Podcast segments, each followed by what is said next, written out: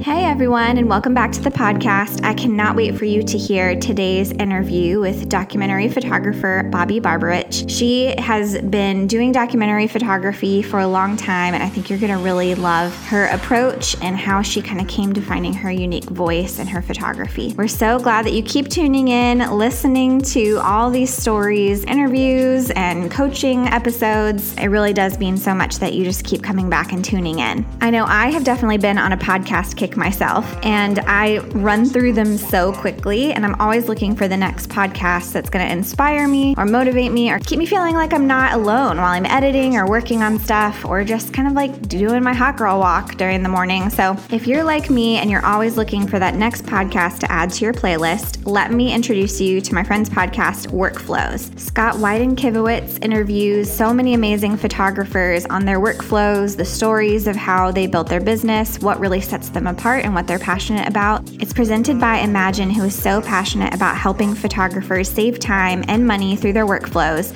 So make sure you check out the podcast. He has so many great interviews, and I always come away feeling inspired.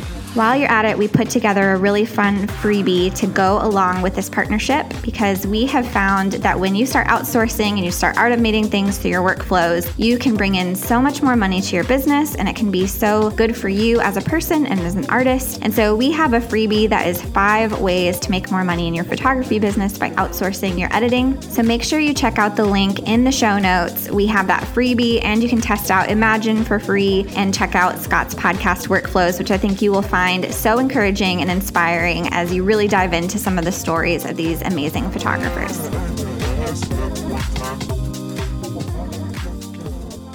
Well, hey, and welcome back to the Dangerous Creatives podcast.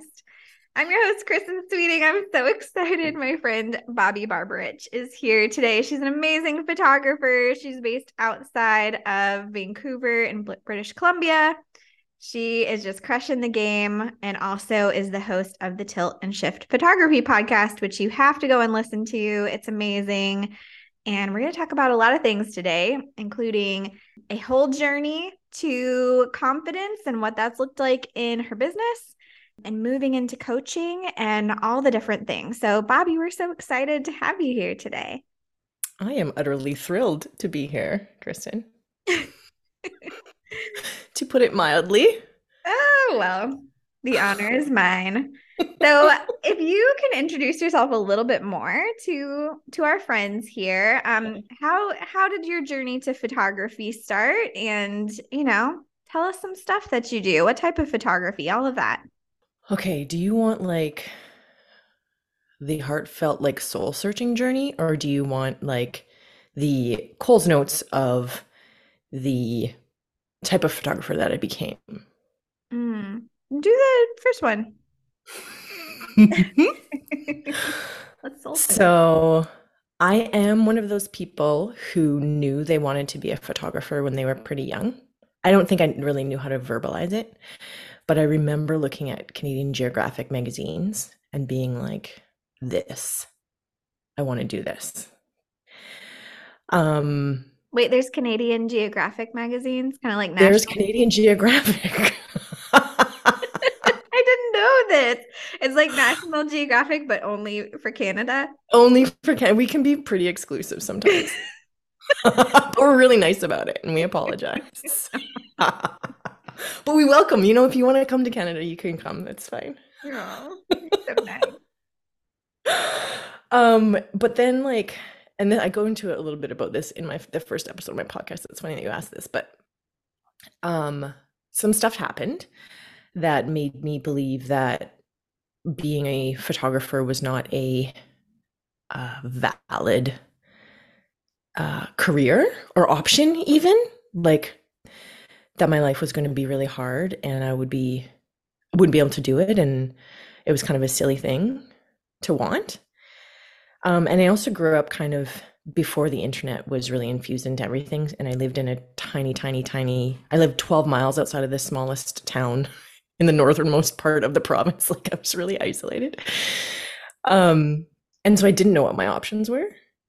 And so I kind of started on this career path that was um, dictated by expectations. whether they were overt or I just sort of assumed that that's what other people wanted. Uh, and I was struggling with a lot of mental health issues.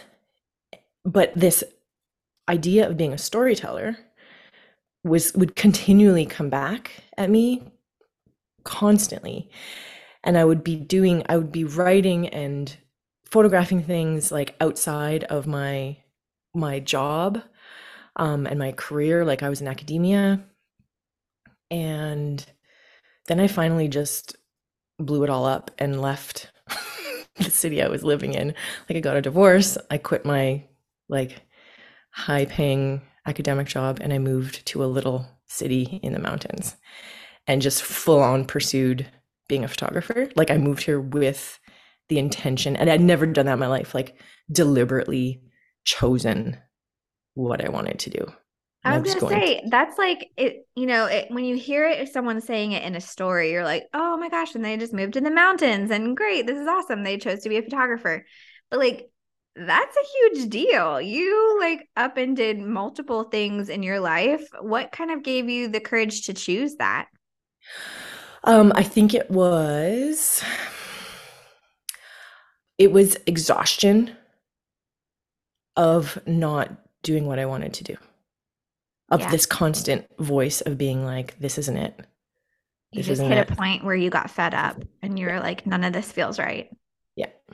Yeah, absolutely and i finally like that i had a realization one day of like i don't have to be here like it was like someone finally tapped me on the shoulder and they're like you don't have to do this yeah. and i was like what and they've been saying it for a long time but you know like sometimes it eventually just like permeates the fog and and the only way out is through and you're like okay i'm, I'm just going to do this because if i don't do it now i can't imagine being here in a year you right. know like where the the option of staying was more painful than the fear of going. Totally. Totally. I think a lot of people can eventually relate to that moment where you kind of have this light bulb moment where you're like, I'm actually not good. And these choices, somehow I ended mm-hmm. up here and I actually have a choice out of this if I want. Because I do think a lot of us think we don't have choices in where we are. And yeah, I really and it absolutely. I think that I think that was the the pinnacle moment of me realizing that I had a choice because it doesn't feel like you have a choice right it really doesn't like when i looked at the books when i looked at the relationship when i was in when i looked at my family when i looked at all of the all of the things it didn't it didn't look like i had a choice but yeah. it did yeah okay so you made all those scary choices moved to the mountains what happened next uh, i was cashier at a grocery store Amazing. for a while. I feel like you learn a lot in in those situations too. It was a fascinating psychological experiment because you would have like I would see hundreds of people a day and there would be a vibe for the day. Mm, like everybody yeah. would be pissed off about the price of dried papaya, but it, we knew that it was deeper than this. You're like, how is everyone on the same cycle somehow?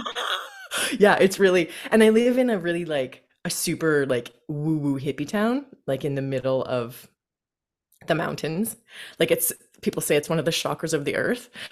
Oh um, oh and there is some energy here, and there are like really crazy mixes of like like libertarians and draft dodgers and uh, like spiritual quest people. And yeah there's this it's this interesting like tornado of spirituality. And and i worked in like the co-op store which was like the it's the most successful co-op store in canada because of where where it is. And so you get these really like divergent ideas of how much papaya should cost. And you're the brunt of that you know like you're sort of getting all of it and and i started to realize like hmm like this is we're all sort of feeling the same thing on different days. It, it it was it was fitting living where I live that I would have this realization that we're all connected to some greater like energy force or whatever. Um, but yeah, working. I, so I worked as a cashier. I was making like I don't know, like seven hundred dollars a month, which was like I don't know, a a fifth of what I had been making prior. a fifth. That doesn't sound like very much. It was way less. Like we couldn't, I couldn't even, I couldn't even buy bread. And thank God I was working at a grocery store because I would like take the comp, like this food that was like set to go on the compost. They would let the staff be like, okay, you can take this. And it wasn't like, it was just like, you can't sell it because it's a little bit wilty or whatever. And people are really precious about the color of their tomatoes. So I would like just, that's what we, I really lived on that for a long time. And I went into like 40 grand of debt just doing that for like eight months while I shot for free. I was just shooting everything for free and I sucked. I was so bad at it. I didn't know what I was doing. like, I know I want to be a photographer. I don't know anything about cameras, but here I am. Can't look like this. this can't be what it is. oh my gosh. Okay. So you were shooting for free when did it start tipping or did it ever? Like, did you have to dramatically quit that job? Did you slowly build up your clientele? What was that process like? Yeah, well, I was still I was still working as um, a freelance writer for an adventure magazine in Edmonton, like where I had moved from. So I was still doing work for them. There were still bits of money coming in, and I was traveling all over like the Pacific Northwest, uh, writing stories and shooting some of them because they needed they needed photographs of my escapades. So that's where the photography started to come back in. Um, I knew I wanted to be a photographer, but I just didn't know how to make it happen. And then it started seeping into this other thing that I was, this other creative outlet that I was doing. And then I, I was like, well, I'm good enough. Someone asked me, inevitably, someone asked me to shoot their wedding. I feel like this is this the first chapter of many of our stories, or like chapter three. Someone asked us to shoot their wedding. Someone's like, "Why not you? We're trying to save money, and you so have a many camera, reasons, right? Not me." but thanks for asking. And I think it was like seven hundred dollars or something, which felt like a huge, huge amount.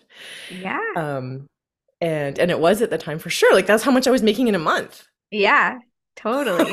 You're like, oh my gosh, yes. Yeah and and then it and then it started building from there. And i, I started um, taking um, I, I did invest in coaching like in some coaching and then i ended up getting a slightly better job.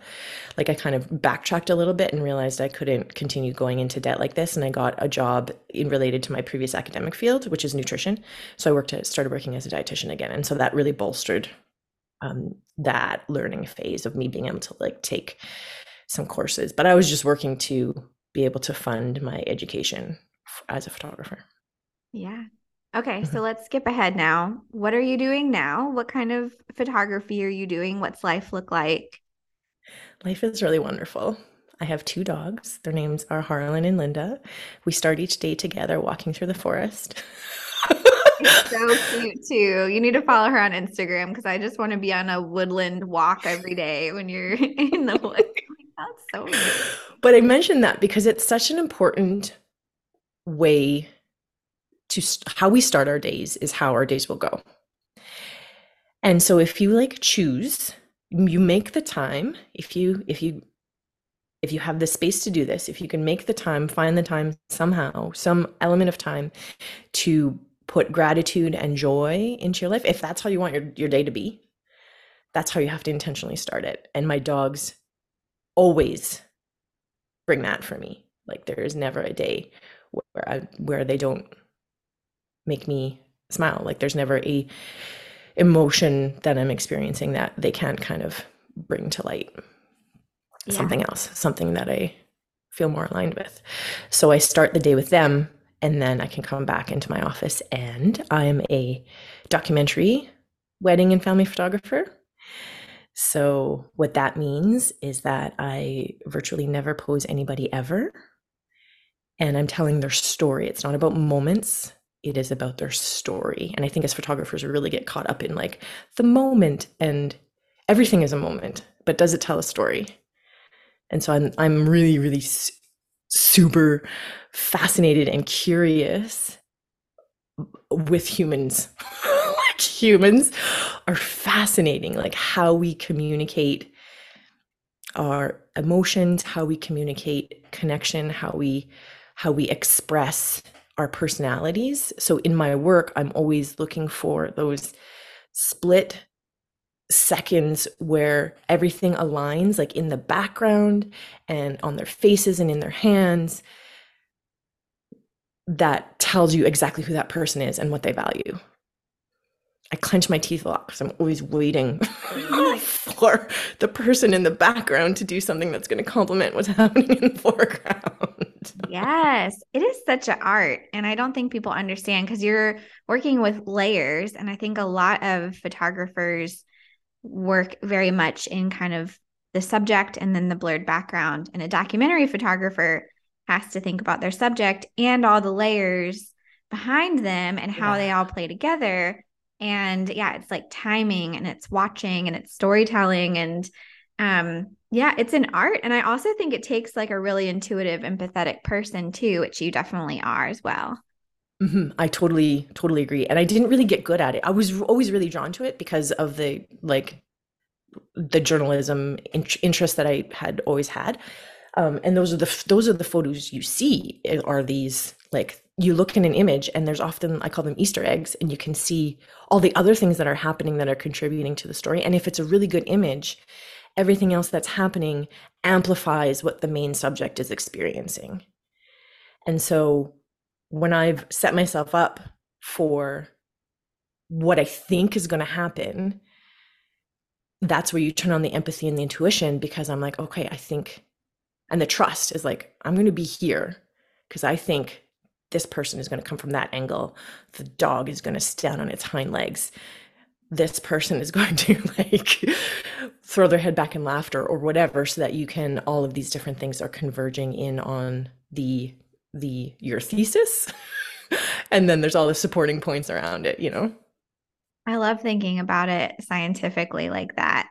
And I wonder when you look back to that time when you were working in the grocery store and you were noticing patterns and you were like, oh, that person came in upset. I bet there's a vibe today. Like, have you always kind of noticed patterns? Do you see that being something that that led to how you photograph now? Um, oh, that is a really good question. I don't know if I've always acknowledged that I noticed it because earlier in my life, there's lots of numbing and dissociation and an absolute like shutting off of all um m- managing my own energy was enough much less everyone else's. And i think that's why maybe that's part of why i am so drawn to it and so proficient at it now is because i know what i i see now what i missed out on for a really long time um, I'll share one story that really helped me to see. So I am, I don't have kids. Uh, it did never worked out for us, but I am so fascinated by like the family unit. And for me, a wedding is the same thing. It's just someone's, some people are wearing some really nice clothes. It's still family photography. And and that's how I approach it. Like I approach it like there's just like this really fun ceremony that's going to happen, and the rest of the time is like it's all it's all it's just about family but I was working as a dietitian. Um, I worked in the eating disorders unit for a really long time. That's was the majority of what my career was. And I love saying that in the past tense. Side note, I love saying that is past tense. but there was this one day where I was I was I was trying to build up this photography business and not really understanding why I loathed lifestyle photography load it from how i was doing it like i couldn't do it. I felt so like impotent when i went in and like trying to tell these people what to do and like fabricating something that i wasn't seeing or feeling with them. Um, but i didn't i didn't i hadn't learned about documentary family photography before. I hadn't thought of it like i was still trying to do what everybody else was doing. Um, and i walked into uh, this teenager's hospital room and she was sitting in the bed and she was reading a magazine or something and her i think she's probably like 16 15 or 16 and her mom was in the bed with her with their arm around her and they were cuddling and talking and like having a really nice time together and i dropped my chart. Like the scene just shocked me for lots of reasons like that's not an experience i had ever had and i didn't really think it just it just su- surprised me that p- teenagers and parents could be so close. Yeah. and then so I walked out of the room and my first response was like, oh, that's fucked up. like, like there was some sort of protective thing in me being like, that's wrong. Like that is people shouldn't be doing that at that age or whatever. And then I took another step and I was like, nope, I'm the problem. Like it's a problem that I think that. And that was this huge like bell went off in my head and then the next like family photography session that I went into, I was like a laser beam like focusing like because I think previously I was sort of trying to avoid those really kind of emotional like deep emotional connections that families and kids can have because I hadn't really experienced that in that in those ways. And, and so hurt? then seeing it, it hurt. It hurt. Yeah. Yeah. And it was it was just so I just didn't understand. I didn't understand until I saw that and then realized that's what I'm missing. And so then I mm-hmm. started seeking it out in my sessions and everything really shifted because I figured out that I had to let these people do their thing and I was there to witness it for them. That's so interesting. Like noticing your own editing behavior of like, oh, maybe I was editing the mm. way that this family was interacting by how I thought I, they should be photographed, right? Totally. Yeah. Yeah. I love thinking of it like that as, as editing. I was absolutely editing. And now I don't do that at all. Like I when I go into a session, I don't expect anything. Nothing. Because not everybody's going to be cozy like that. Not everybody, like we all express our relationships in different ways. And and now I'm just really open and appreciative and fascinated by it. Like, how are they going to do this? And so I'm like, you look for little gestures and little, and people repeat things, right? And it's really, it's really cool to see how, how like, okay, I noticed that, but I missed it. I'm just going to create a space where that can happen again, and then you can be in like a better position, literally and metaphorically, like with the light and the lines and all of that, and thinking of like waiting for that to happen again. I love that. I love that. Yeah, I I can see how easy it can be as the artist, as the photographer to be like this person needs to move here or they need to act more like they like each other. And I think like our society has us thinking that, you know, photos have to be happy and that's why family photos feel so draining sometimes because yeah. we're like, why aren't you smiling? You know? yeah. yeah, absolutely. And like, why did we decide that was the best emotion to have? And so I see that through line for you too, is it's as you started opening up to more of your own feelings, your art got better too. Cause I I do think it's really, really easy to dissociate. And I wanted to ask you about that too in just a second, but like to just put up this wall and to numb our feelings and to not really feel them because the way we've been told we need to operate in society is kind of this like this blank version of ourselves yeah. right yeah. that like we're acceptable if we're happy where yeah. these other things aren't you know yeah we're not allowed to feel these things or at least share them you know certainly not in a photograph and so i feel like that is like my life legacy that's what i want to leave this earth knowing that i worked i impacted people with and that's why i want to coach as well as that i want other photographers to feel this um, freedom and responsibility in terms of we are creating we are gathering these stories for our clients. And if we are telling them what they should do that's a very different experience than us being there to document who they are. Yeah because how many spaces are you just accepted for who you are and not kind of projected onto? you know? Yeah, exactly. Yeah. Okay, yeah. so I want to come back to the dissociation and the numbing because I think for um for people that haven't quite jumped into working through that yet, it mm-hmm. it's not there's not even an awareness that that's happening. Um, what can you like kind of dig into that a little bit? Like, what does that look like when someone, and I know it could be different for everybody, but like when someone's numbing, when someone's dissociating, what are some like things that people do or ways of operating that, you know, you know, maybe we're not even aware that we're doing? Yeah, I think that's a really good question. The the thing that I started to notice is where I would quickly jump to a judgment because judgment protects protects us, right? Like if I say, "Oh, that's dumb," I'm immediately writing it off, and therefore I don't have to feel it. So when I started to notice how bitter I was about pretty much like anything that got anywhere near my feelings or something I didn't want to feel because that's what like in term like what I went through as a kid I really had to be very careful with what I felt because there were lots of times when it just wasn't safe to feel things.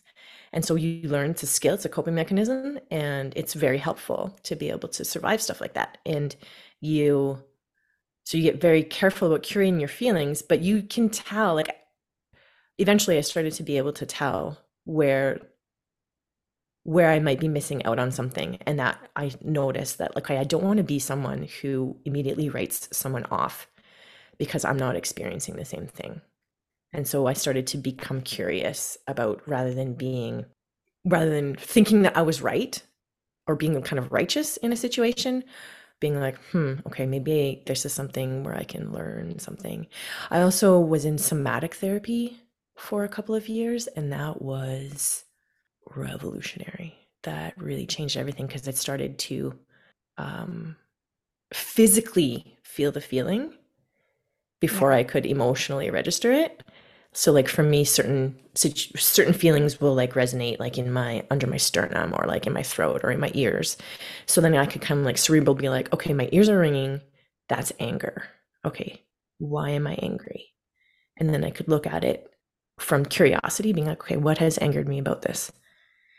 and then and then you could start answering those questions and you can just be again being curious or coming to things from a place of curiosity is is really healing in many ways and it's really helpful in a business because if you're just curious rather than being judgmental if you're curious i'm like hmm okay why didn't that work versus being like i suck that didn't work on blah blah blah like totally different mindsets right whereas if i'm like hmm what can i learn from this versus like i'm never doing that again like that was so horrible. That hurt. That didn't feel good to put myself out there that way and for it to not work. Yeah.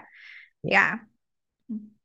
Working on the curiosity is is so key in growing a business and and I think in photography and art too cuz um, there's a lot of things people are trying to tell us that they don't have the words to say.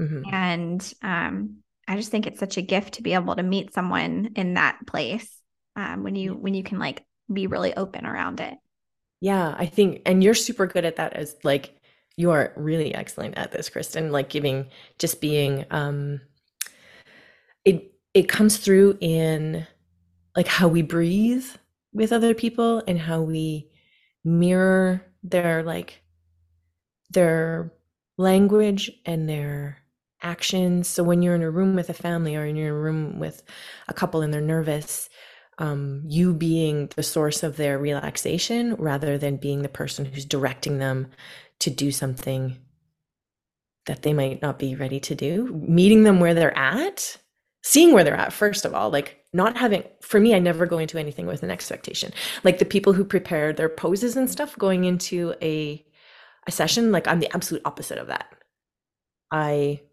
don't prepare anything i just know where we're shooting and I know what the schedule is. And it's so freeing. Like I'm just gonna go in and like see what happens. You know? It like because I'm just curious. And it always works out because they like also my clients are very clear like they understand how I work too. Like they they that's why they've come to me is because they don't want to be directed. Right. And I don't want to direct them. So like, just that works out great. Yeah. this, is, this is perfect. It hasn't always been like that though.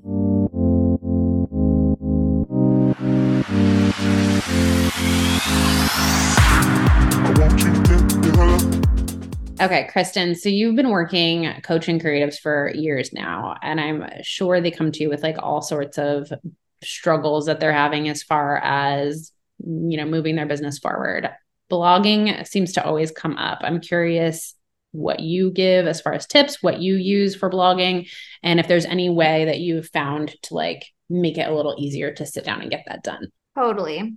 Blogs can be super huge for SEO and also through Pinterest or different ways that people can find you. So I always say first, like, think about what your ideal client would be Googling. And so if you can create a blog about venues you love or locations you love or tips or um, destinations that you love, anything like that that they might be Googling is huge for SEO content for your blog and can help more of your ideal clients find you. Also, be blogging your work because I think people want to see what you're up to recently. Trends are changing constantly. They're looking for fresh inspiration. And so we have been loving when our clients use Pic-Time because they can really easily pull a blog right from their gallery, curate it to exactly what they want, copy the code, paste it in their blog. I've been doing this with mine too. And it just makes it go so quickly. I can just build it into the end of my workflow once I deliver a gallery I can make my submissions for different, you know, magazines and blogs that way. And I can also blog on my own page. And it just makes it so quick and easy to be able to do it all in that same interface there. So I've really been loving that. And those are two of the main ways that we've seen blogs really help photography businesses. So if you haven't tried Pic-Time yet, highly recommend. They are a lovely partner of this show and they've given us a code for first time users, dangerous creatives. You can get a free month um, of their software. So definitely recommend testing it out and seeing if it's worth the switch for you.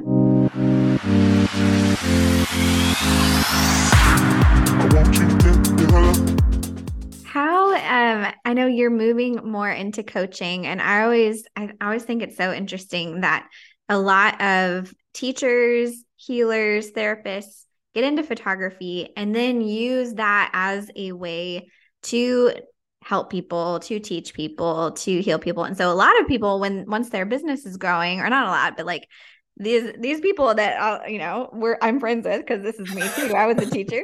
Um, they you know start coaching out of this like you know love and abundance and I want to help other people create this too. Is that kind of how your transition has been as well? And what has it been like moving into coaching other photographers?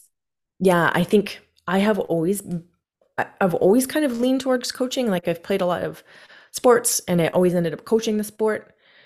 Um, and I I worked in like the therapeutic realm and so there's that angle that happened for me. I think it's it's something that just comes naturally to me because probably the hardships that I've gone through.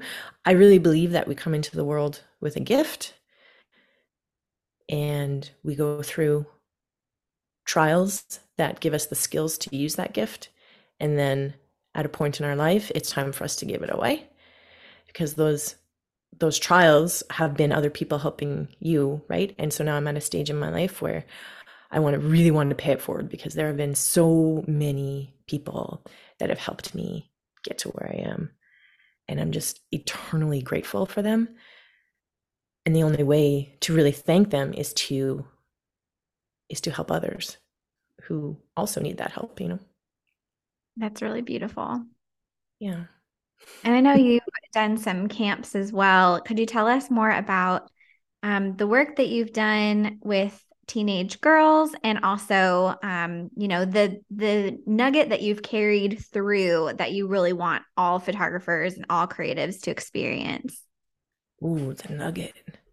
In 2019, I was really really vibing with my work as a documentary photographer. And i was like yeah this is what i am. Like this these i put on finally put on a pair of pants that felt amazing. And i wanted to do i was working with a mentor kristen uh, kirsten lewis. She uh, we were doing personal projects. So i jo- i worked with her for six months to refine a personal project. And i think that's really important for photographers to have a personal project we can maybe talk about that later.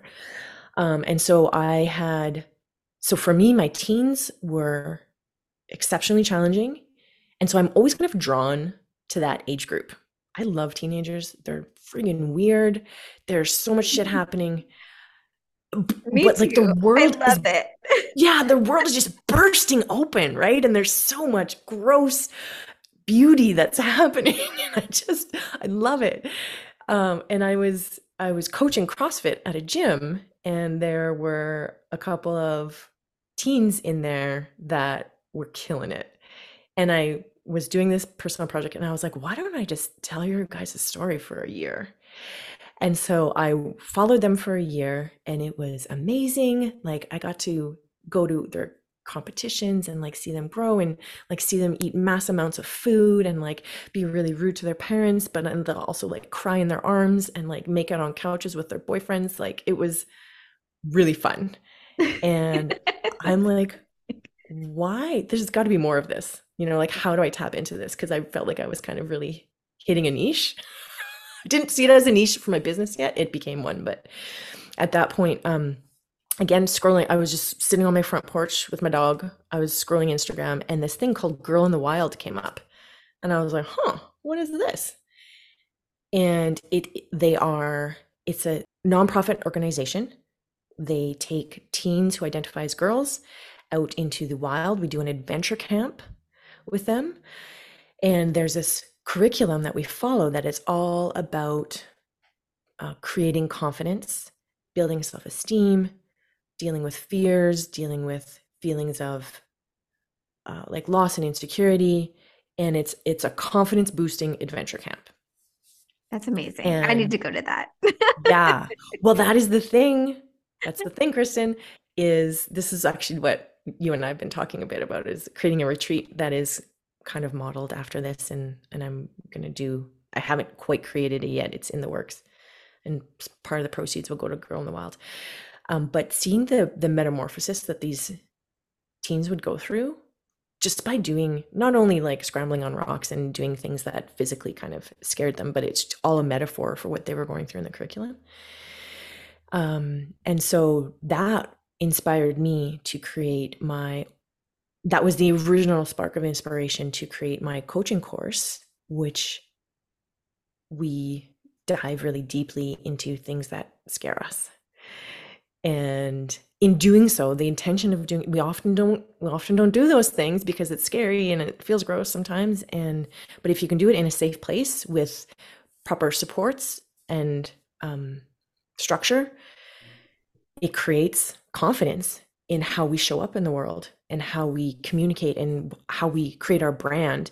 Like i do it from an angle of using your personal trials and tribulations to define the values that you bring to your brand and that's what makes you unique right so for me also the the, the other piece for me from the confidence piece is that i think being involved in sports is one of the reasons why I survived the things that I did is because it gave me an outlet. It gave me something outside of my head. And it helped me to see what I was capable of from from just like a brute force power perspective. Like okay I couldn't I couldn't lift this last week or I couldn't bike this far last week. So you have concrete evidence that you are getting better at something and that builds confidence you know? Totally totally. Yeah. I um I didn't play a ton of sports as a kid, but I'm my son is gonna play a sport all the way through because I'm like, man, I see how beneficial it is for people because if you, you know, we all struggle with confidence at different parts in our in our business, but that can make or break a business. It makes or breaks Absolutely. how you put yourself out there, what price you ask for, um, everything. Um, and there's obviously like strategies and things that go along with it too, which is why I think education and uh, coaching is so important because if you can see yourself making those steps forward, I'm, I'm getting better at sales, I'm getting better at marketing, then that confidence continues to grow too. Yeah, absolutely. And when I saw the parallel between what I was doing in my business related to my like it was parallel with my athletic pursuits like oh i'm so confident doing all this stuff like i know that i'm capable if i if i practice and i learn the skill and i do that i'm like oh why am i not doing that in my business. It's the same thing. You know you do you do this you learn this you you you read this book you you get in the room with this other person and your your confidence is built or you build it up and it's it's a constant evolution but that's what moves the needle on on how successful you are. How you successful you want to be however you define that.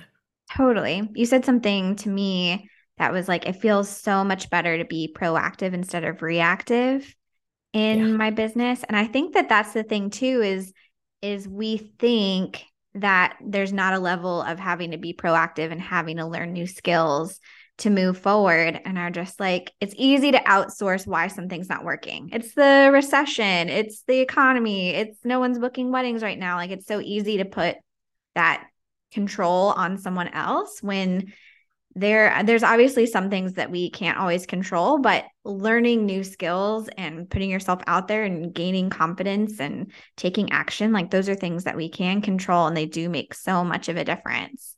Yeah. Yeah and action builds confidence. So rather than being a reacting to what your situations are or the cards you've been dealt you're being proactive in choosing which cards you want like the card the, the deck is not it's not like upside down You're like you can see all the cards you got to pick which one you want and do something with that card you know i'm not a card player that was a weird metaphor for me to pull out but I love that. And I and I do think like that pivotal moment for you when you chose to leave a relationship and move and all these things, you were like, I can pick a different card, you know? Like yeah. It's such a huge moment when when you have that realization that you can choose something different. Yeah absolutely. I think it's the yeah it's the center of everything. The start of the start of the next thing when you realize like yeah the only thing i can control is me. And so i'm going to con- control this by choosing this thing. Yeah totally. It's empowering well, so you just started something new. Can you tell us a little bit about that? Um, it's maybe a podcast. like I'm being too coy. Like, so tell us about your podcast, Bobbi. I like coy. Let me tell you about my podcast. yeah, so okay, so I said this, I think I said this to you the other day that I feel like if Barbara Walters was a therapist, so she's a she's a big journalist, right? Or was a big journalist. Uh, and so my podcast is me like interviewing some really amazing photographers, industry leaders, big wigs, if you will, and like mining their stories, like sitting down with them and being like, when did this happen? A, co- a conversation kind of similar to what we're having here, but really um, digging into like when when did something shift for you? What did that look like? What happened? And then like so the metaphor of my tilt and shift so like when your framework tilts and you shift your perspective. I'm so proud of the title of it. I love it. It applies to so many things. Double entendre right? I'm using that word right? Exactly.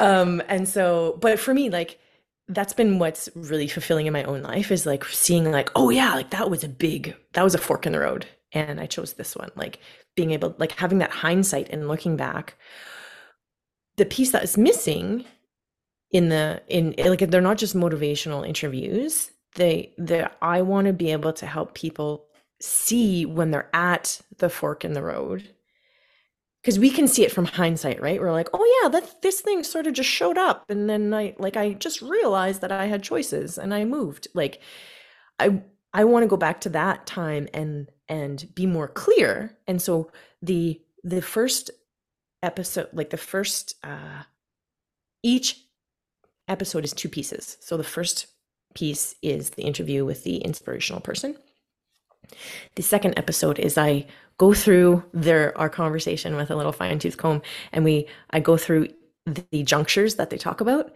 and then I create little coaching prompts and activities and I present that in the second part of the episode which is really fun because then I get to be like coach and therapist and and like invite my listeners to like walk through okay here's what you can do in this situation. Here's how you can practice this skill. Here's how this is actually something that you can learn and here's how you can go to learn it. So it's not just like a you know those posters on the wall that's like shows like a blue whale and it's like strength? Like yeah. no like here's here's how you build strength. Like here's actually no you're strong and here's how to be stronger.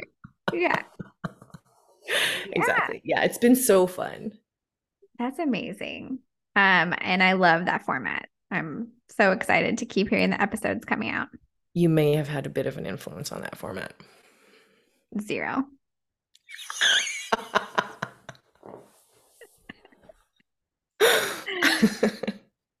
um, okay, but taking that format and you know, we are having a conversation with an inspiring photographer, which is you. um, what would you what would you say are some of the coaching takeaways? What would you want people to apply from your story that could help them in, at their juncture? Ooh. Well, one that we don't um we don't have to be ruled by our feelings. We can instead be curious about them that was a huge one for me in my business because my business was bringing up a lot of feelings, like feelings of being scared that I was going to fail or people don't like me or I'm not as good as somebody else or all of that, all of that really gross survival based amygdala fear armpit sweating sort of stuff.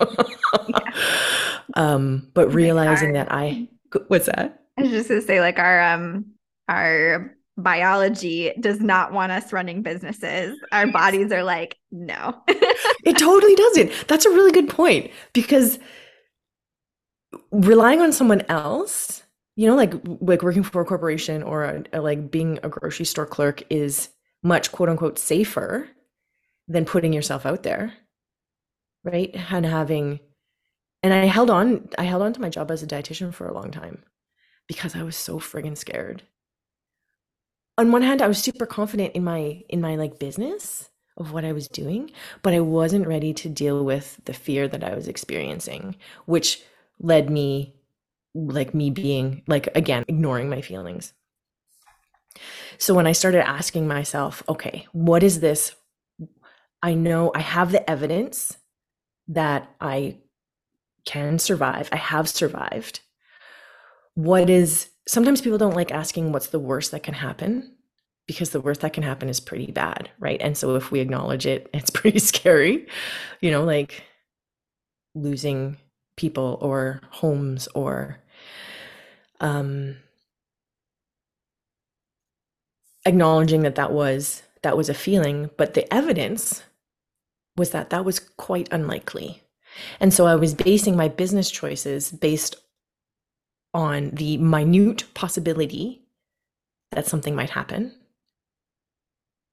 against the multiple years of success I was experiencing. And this is, I think this is a really big one for lots of people because lots of us kind of do this at the, the we're a side hustle. And you had in your podcast, um, you talked about the stages of business mm-hmm. where we, we stay in that, the, the side hustle for a long time because we're scared shitless, right? We're scared that that the what we don't know is scarier than what we currently know but we can't what i realize is that i can't you can't make decisions for your future based on where you are right now. You have to have you have to think about what do i want my future to look like? What do i want to experience? And make a decision with that mindset even though see my dogs agree. I don't know if you can hear them but they're barking right now. So when i realized that that these feelings they're here they're valid are they are they uh realistic? Or like what is the amount of realism that's in there against the amount of realism that's in my business?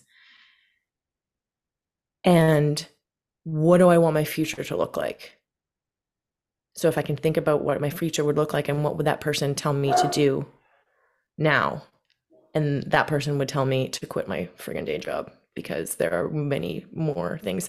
So thanks for walking me through this because I was like, where am I going with this? Oh, this is it. And I have a sign on my wall that said, What would your 90 year old self tell you to do? And so this is thinking about yourself as a 90 year old. Would your 90 year old be stoked for you if you stayed working the part-time job that you hated? Or would they be stoked for you that you believed in yourself and you took a chance on your heart's work?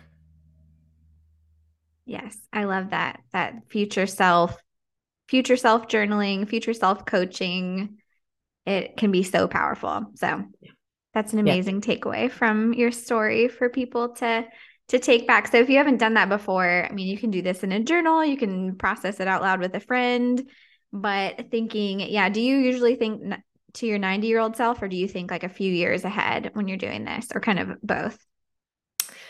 I think with the with the bigger choices, like when things are kind of really big, um like where I want to live or like what do I want to, people to remember me for? Um what impact do I ha- do I want to have? It's my 90 year old self and then for the for the smaller ones like how much do i want to charge like how much do i want to raise my prices this year? It's kind of my five years from now. Because yeah. i'm not going to get to my five year goal if i don't do something about it today. Yeah. Yeah. Mm-hmm. totally. Totally. I love thinking about like um like lifestyle goals to a few years in the future of I want to be taking a month off, or I want to have another kid, or I want this, or I, you know, I want to see my family more, or my mom will be aging and I want to spend, you know, like thinking yeah. that and having something that really is motivating to me with those like price raise kind of things. Cause you're like, oh, yeah, that's, I yeah. have to raise my prices if I want those things, you know, or I have to. Yeah, it becomes really granular. Like when you look at, oh, I would like to make 300 grand. Oh, I'm charging $2,000 a wedding. Hmm, and rather than like chastising yourself and being like, well, there's no, there's no, oh, I'll never be able to do that. Ask yourself, what do I need to do to do that?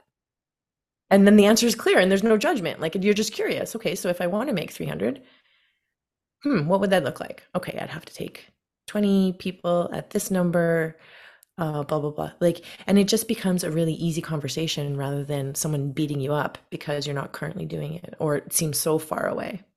Yeah, Totally. Um, well, Bobbi, can you charge luxury prices as a documentary photographer? I have recently learned that indeed you indeed you can. Contrary to the limiting beliefs that are screaming, screaming in my limbic system, you can. You can. It's shocking. it's shocking. You're not fine art and you're yeah. still charging good amount for your wedding photography? Yeah. Mind blowing. it is. But you know what? You know what really helped me to understand that it was possible? Because i have like all of the reasons not to right? I'm not quote unquote luxury or fine art. I i live in a really tiny town. There's 10,000 people live here. I'm in canada Canada. Canada. That's Canada your... doesn't do stuff like that. Canada. um, no one around me, quote unquote, the market isn't doesn't support that. So there's all sorts of reasons. So again, this is the being curious. So I looked at all the reasons why I couldn't do it, and then I flipped them around and was like, but what if, what if I could? What would it look like? What would I have to do if I wanted this to happen. It's possible. How would I do it? And I figured that out. And it is possible. yes. Yes, it is. Um, yeah. Well, I'm so glad that you were a guest on the Dangerous Creatives podcast today. Um, if people want to connect with you, where can they find your work? Where can they hang out with you? How can they listen to your podcast? All of that. Um, the tilt, uh, it's at Tilt and Shift podcast it is on Instagram and it's on iTunes and Spotify. The Tilt and Shift Photography Podcast. Uh, my wedding account is Barbarich Photo, B A R B A R I C H Photo. And my family one is documentary family photo, just to be very like very direct. like this is what I do. Because I kept people getting people wanting mini mini sessions. I'm like, this is not mini session photo. This is documentary family photo so those are my two Instagram accounts. Um, my coaching um, website is bobbibeducation.com. That's B O B B I B education.com. I just loaded a bunch of online learning, like one hour sessions on uh, pricing profit and website reviews and portfolio reviews and just a open-ended coaching call. I do a thing called shoot shadowing for people who really want to learn how to I kind of soft land it with candid photography and then we move into documentary photography. So um, you give me access to your Lightroom catalog, and we go through photos like we go through your whole day and we talk about how to make how to make more storytelling images like where you can be how to shift things uh, and that's really fun i love doing that I love most that. of my most of my coaching is around people who are interested in documentary but it's certainly not ex- exclusive to that Amazing. Well, thank you for being on today and definitely make sure you go and connect with Bobbi. And thank you for listening to the Dangerous Creatives podcast. It means a lot that you keep tuning in, that you keep leaving reviews. Makes me so happy every time that you leave one. Actually, this is a funny story, and Bobbi knows this. I um tried to, I was like, my husband hadn't left an iTunes review yet. And so I was like, Andrew, will you leave a podcast review for me? I'll be honest, I asked him to. Um, and so he did because he's a sweet husband and he went in, but he didn't put his like a screen name in there. And it auto assigned Cougar Boobies as his screen name, for, screen name for his review, which he was like horrified when I was like, Cougar Boobies. That- where did it even come from did he did he figure out where that came from is that something he had when he was like 21 years old No, I our theories are either his brother got in and changed his like Apple ID a long time ago and he never caught it, or like iTunes actually does randomly assign screen names when you leave reviews if you don't put your own name in there. so I don't know, Tyler, little brother, if you're listening, that was that was a good one. he needs to put on a license plate Cougar boobies. Anyways, that's our sign off for today. Thanks, Bob. thanks kristin This episode was produced and edited by the lovely Jen Madigan Creative. Music for this episode was written and recorded by Jamie Lono and Shammy D.